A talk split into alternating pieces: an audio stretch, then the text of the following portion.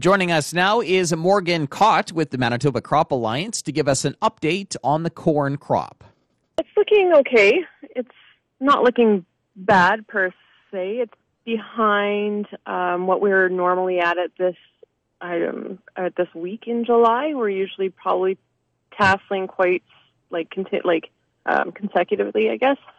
Um, and a lot of fields aren't quite at that stage. They're still um, well into their vegetative stages. So um, we're looking at that because of the drought. Even though this, um, so heat and heat and dry conditions should actually sometimes speed up um, speed up growth of a plant, but it seems to be lagging behind this year, which could have been a slow start to too. So um, looking at that, and then obviously some drought um, symptoms with curling leaves and and whatnot that are.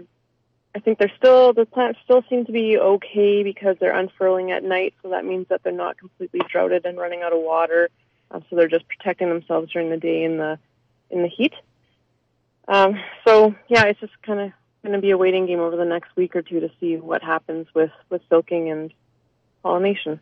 What about sunflowers? Sunflowers are still keeping up pretty good. They they do well in drought. Um, I haven't visited any fields that have been struggling, and I haven't had any calls. But that doesn't certainly mean that there there aren't any out there. But because they have such a deep root, um, they they navigate for water very well and have a, a good method of using and conserving. But I, yeah, they're flowering now, so it that's also going to be a waiting game. I've never, and a lot of us have never dealt with drought like this before, so um, it's a big learning curve. How important is it to get some some rain here? I guess towards the end of uh, you know the the growing uh, period. You know, as we get later into the season. Mm-hmm. Yeah. Well, with corn, this is um, it's detrimental. Like it, corn uses the most um, water right now at the end of vegetation uh, vegetative stages. So when you're tasseling and into pollination, it means it uses the most water. So if if we could get some really big rains that are um, easy on the crop and easy to absorb, that would be a perfect case scenario. Um, and obviously a little bit cooler weather too. We don't want smoking hot. So with everything, I mean, when you're when you're getting into the that pollination stage, we need water. Any a lot uh, of it. any um, insect uh, issues or, or disease? You know, grasshoppers are probably the biggest insect of concern for the crops that I'm dealing with, with um, corn, sunflower, and flax. Um, and I'm thinking that everybody's probably dealing with the same thing because it's so dry and they're, I, I guess they're hungry. So, yeah, grasshoppers will feed on all crops that that I'm working with. So, um, lygus bugs are starting to show up. Um, so that's something to keep an eye on with sunflowers um, especially if, with confects. So if they're around, just kind of keep your eye on them and and make sure they don't get out of hand. Um, and then we're we're starting to look for some European corn borer and whatnot with with corn, even though it's not a big threat anymore with all the BT varieties. But that's what we're kind of dealing with now. Otherwise, it's not been too hectic a year for insects. You mentioned uh, flax there. Uh, we've been seeing some some fields blooming. Um, how how is the flax uh, crop looking? It depends where you are. Some fields are looking actually quite nice. They're they're not branching out too too much, I think, because of this weather.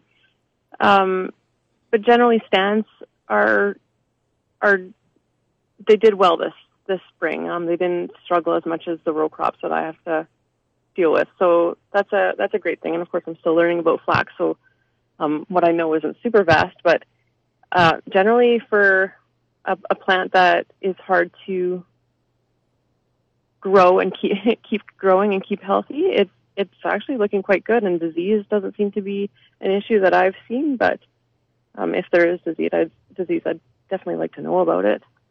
That was Morgan Cott with the Manitoba Crop Alliance.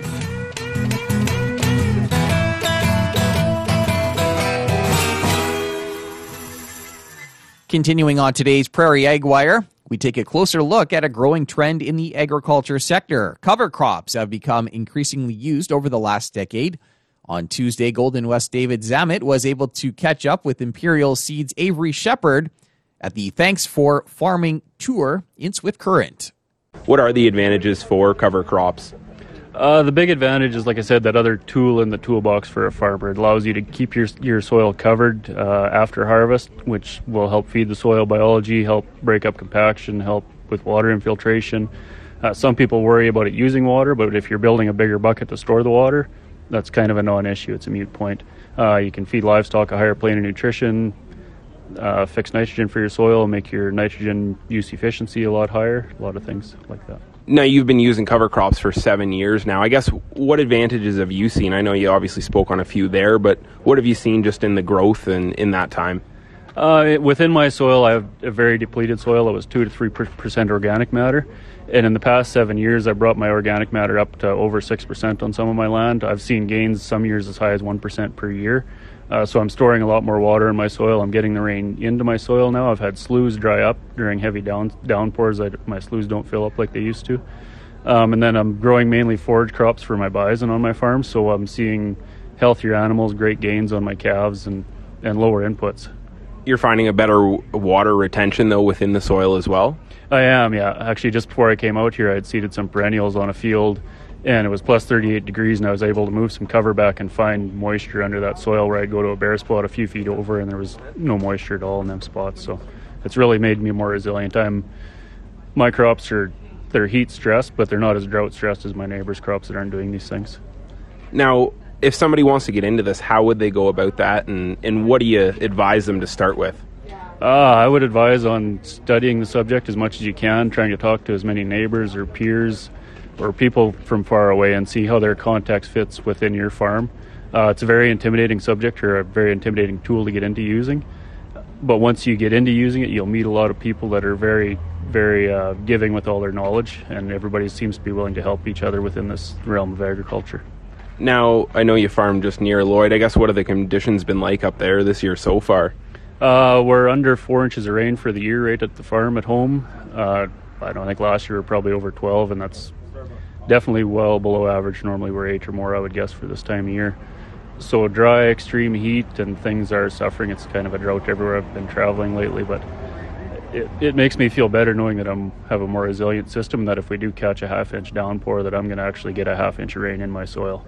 Yeah, does it make you sleep better at night knowing that it is going to retain and you are going to get the benefits out of the rain, whereas it's not just going to wash away and kind of go into the, the ditches or whatever? Exactly. Yeah, it makes me feel a lot better. If if, if a big rain comes along and, and downpours, I know I'm going to catch that rain and be able to use it. Uh, for instance, when I first got into this, I had a two and a half inch rain in just over an hour, and I went to a field that I'd been working on for a while, and just about all of that water went in. I had a little bit of puddling in my sloughs. I drove a quarter mile to a field that I just started working on, and my sloughs were full, and the water was still running down the the, the hillsides. So it, it was just depressing to look at that field knowing that it was going to be droughted out in just a matter of a short period of time. Yeah, that's dramatic. And even just, like you said, the first year. So imagine year yeah. seven or year 10 when you're into yeah, it. Yeah, exactly. That was, that was a couple years into it, but it, it happens really fast. That was Golden West David Zamet speaking with Avery Shepard with Imperial Seed.